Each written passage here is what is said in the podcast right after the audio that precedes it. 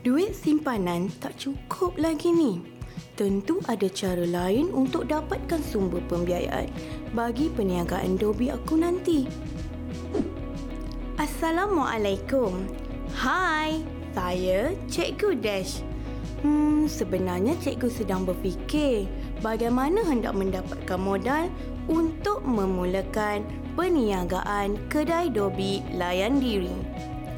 Sudah lama cikgu impikan untuk buka perniagaan sendiri suatu hari nanti.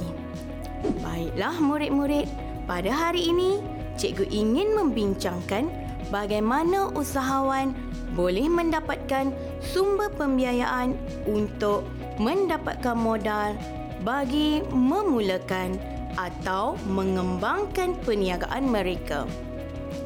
Pada akhir pembelajaran, murid-murid dapat pertama mengenal pasti sumber pembiayaan untuk sesebuah perniagaan. Yang kedua menghuraikan jenis pembiayaan dalaman dan luaran yang sesuai untuk sesebuah perniagaan. Sebagai seorang usahawan yang bijak usahawan perlu mengenal pasti sumber pembiayaan yang sesuai untuk perniagaan mereka berdasarkan jumlah modal yang diperlukan dan juga jenis perniagaan yang dijalankan. Ingat murid-murid, dapatkan sumber pembiayaan daripada institusi keuangan yang sah, bukannya ceti haram. Sebelum itu, adakah murid-murid tahu apa itu modal? Semua perniagaan memerlukan modal. Modal terdiri daripada pertama wang tunai, yang kedua inventory, yang ketiga bangunan kilang dan jentera. Agak-agaknya, apakah bentuk modal yang diperlukan untuk perniagaan kedai dobi layan diri cikgu nanti? Hmm, mungkin cikgu memerlukan wang tunai, bahan pencuci pakaian, sebuah premis dan mesin dobi layan diri. Murid-murid, mari kita bincangkan mengenai jenis-jenis pembiayaan yang boleh membantu usahawan dalam perniagaan mereka. Terdapat dua jenis sumber pembiayaan iaitu sumber pembiayaan dalaman dan sumber pembiayaan luaran. Tahukah murid-murid apa itu sumber pembiayaan dalaman? Ya, murid-murid. Sumber pembiayaan dalaman merupakan modal awal yang digunakan untuk usahawan memulakan perniagaan. Sumber pembiayaan dalaman terdiri daripada simpanan peribadi, modal daripada keuntungan rizab. Murid-murid, mari kita lihat klip video ini dahulu.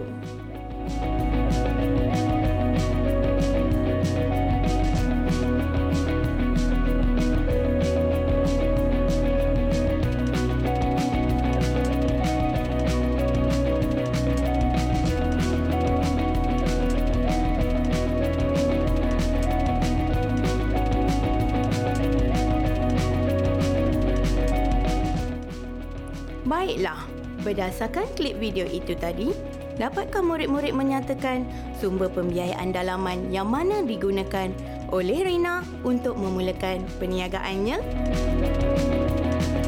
Ya, betul. Rina menggunakan simpanan peribadi untuk memulakan perniagaannya.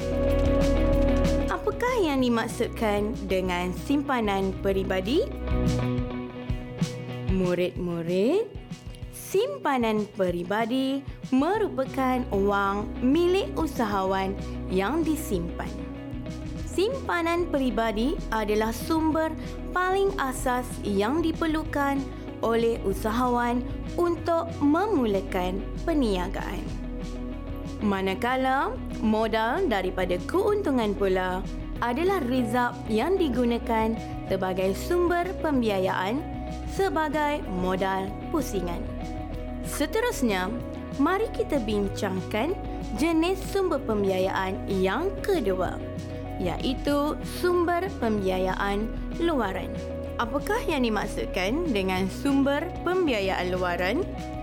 Sumber pembiayaan luaran melibatkan pembiayaan dari bank dan institusi keuangan serta agensi kerajaan.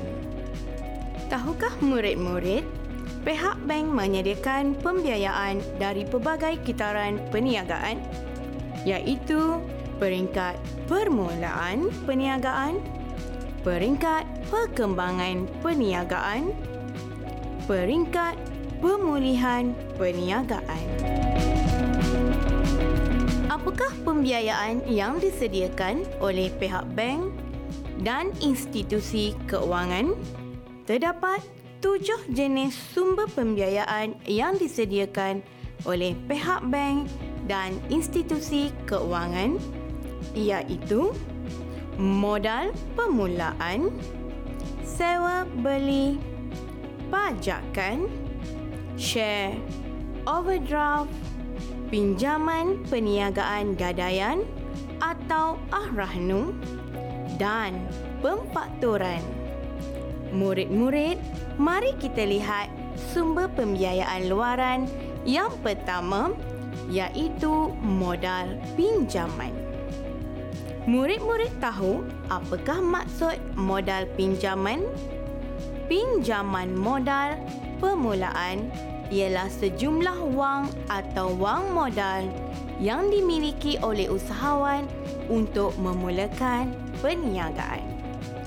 Usahawan boleh memohon kepada bank atau institusi keuangan. Modal yang diperoleh daripada bank atau institusi keuangan dipanggil sumber modal. Modal pinjaman terdiri daripada pertama, pinjaman berpenggal, kedua, pinjaman jangka pendek, ketiga, pinjaman jangka panjang. Baiklah murid-murid, kita akan mempelajari sumber pembiayaan kedua iaitu sewa beli. Apakah yang dimaksudkan dengan sewa beli? Sewa beli ialah aktiviti menyewa aset dengan tujuan membeli aset tersebut.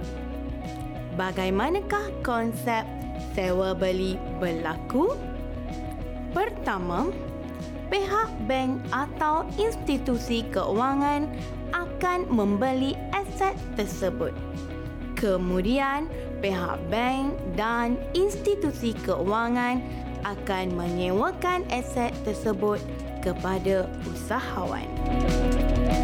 Ini bermaksud usahawan akan menyewa aset dari pihak bank atau institusi keuangan. Selepas semua ansuran dijelaskan, hak milik aset akan berpindah milik kepada usahawan. Boleh murid-murid menyatakan contoh aset yang terlibat dalam pembiayaan sewa beli? Ya, betul.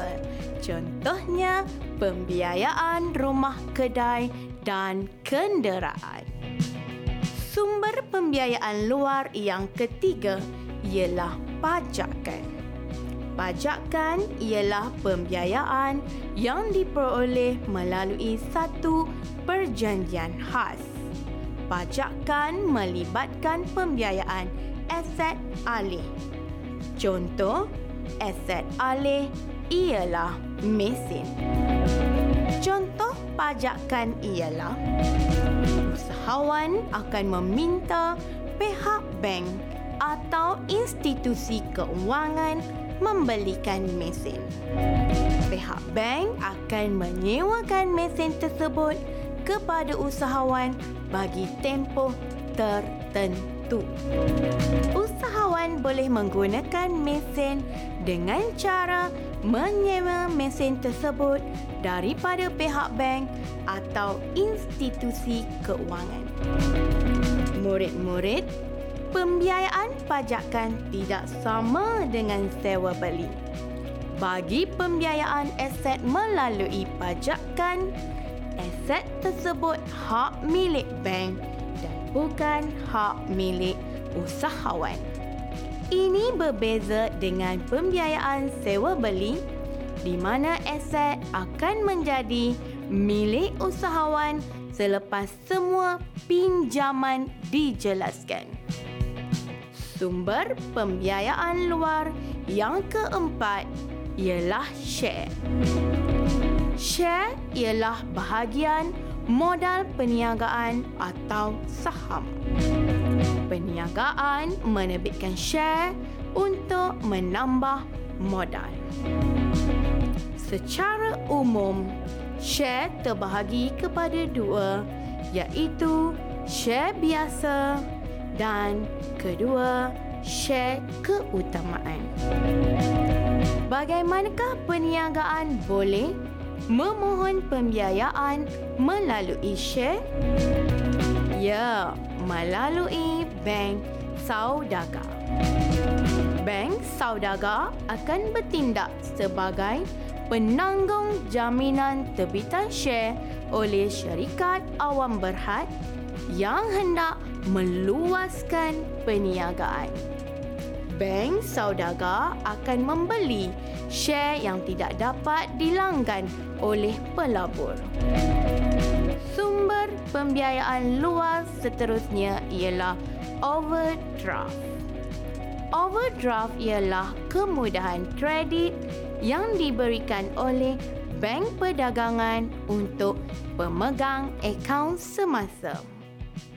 Melalui kemudahan ini, pemegang akaun semasa boleh mengeluarkan wang melebihi jumlah simpanan dalam akaun semasa. Faedah hanya akan dikenakan mengikut jumlah overdraft yang digunakan mengikut kadar harian.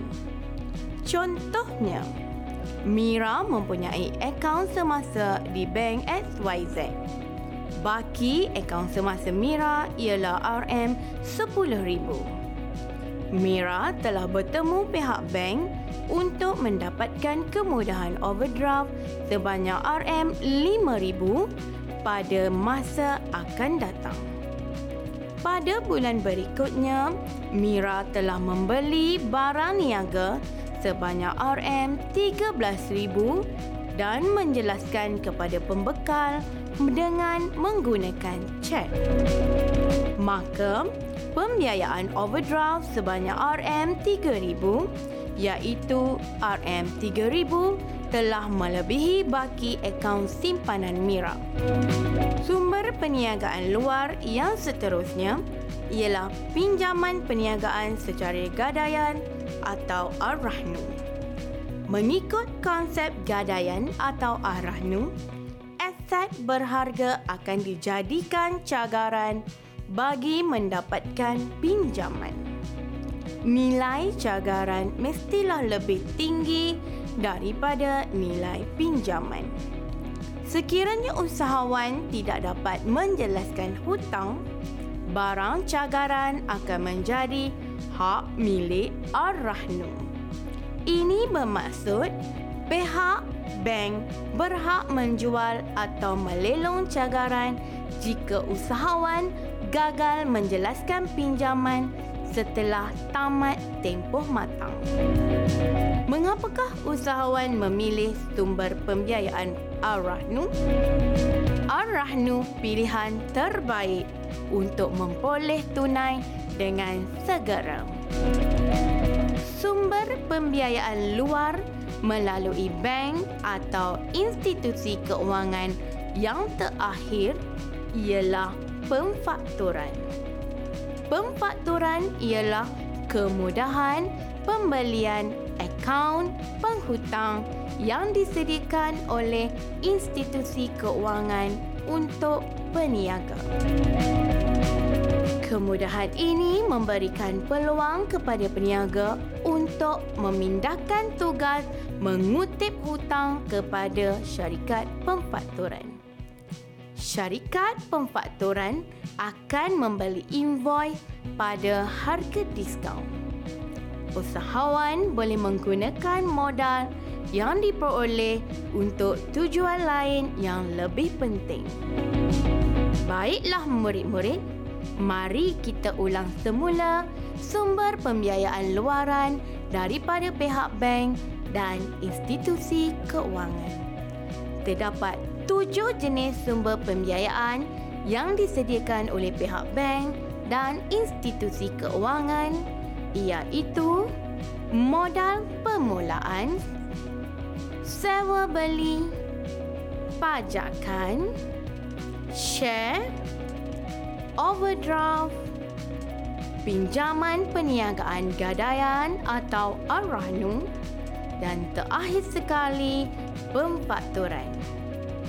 Tahukah murid-murid kerajaan juga turut menyediakan pelbagai skim dan dana keuangan bagi membantu usahawan. Kemudahan keuangan yang disediakan oleh kerajaan ialah pertama, bantuan modal, kedua, geran penyelidikan dan pembangunan, ketiga, jaminan kredit. Pada masa ini, terdapat pelbagai jenis bantuan modal yang ditawarkan oleh pihak kerajaan untuk membantu usahawan menjadi lebih berdaya saing. Antara kemudahan bantuan modal ialah pinjaman perniagaan oleh agensi kerajaan. Murid-murid boleh melayari laman seseorang agensi kerajaan yang menawarkan bantuan modal. Contoh, agensi kerajaan yang menawarkan bantuan pembiayaan bantuan modal ialah MARA, Tekun Nasional, Perbadanan Usahawan Nasional Berhad BUNB, Skim Usahawan Permulaan Bumi Putra SUPERB, SME Bank dan lain-lain. Contohnya, Majlis Amanah Rakyat atau dikenali sebagai MARA menyediakan skim pembiayaan bagi usahawan Bumi Putra untuk memulakan perniagaan atau mengembangkan perniagaan. Contoh skim pembiayaan yang ditawarkan ialah skim jaminan usahawan MARA SJUM, skim pembiayaan peningkatan perniagaan SPIM. MARA juga turut menyediakan kemudahan seperti ruang niaga, tapak perniagaan dan kursus keusahawanan. Contoh agensi keuangan yang turut menyediakan pembiayaan bantuan modal ialah Tabung Ekonomi Kumpulan Usaha Niaga Tekun Nasional.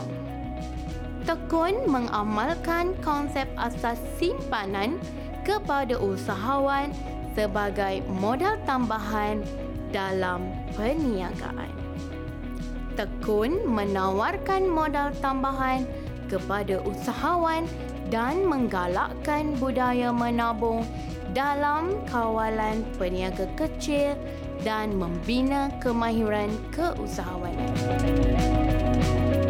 Contoh, skim pembiayaan yang ditawarkan oleh Tekun ialah Skim Pembiayaan Tekun Niaga, Skim Pembiayaan Teman Tekun, pinjaman dengan tekun bermula serendah RM500 sehingga RM50,000.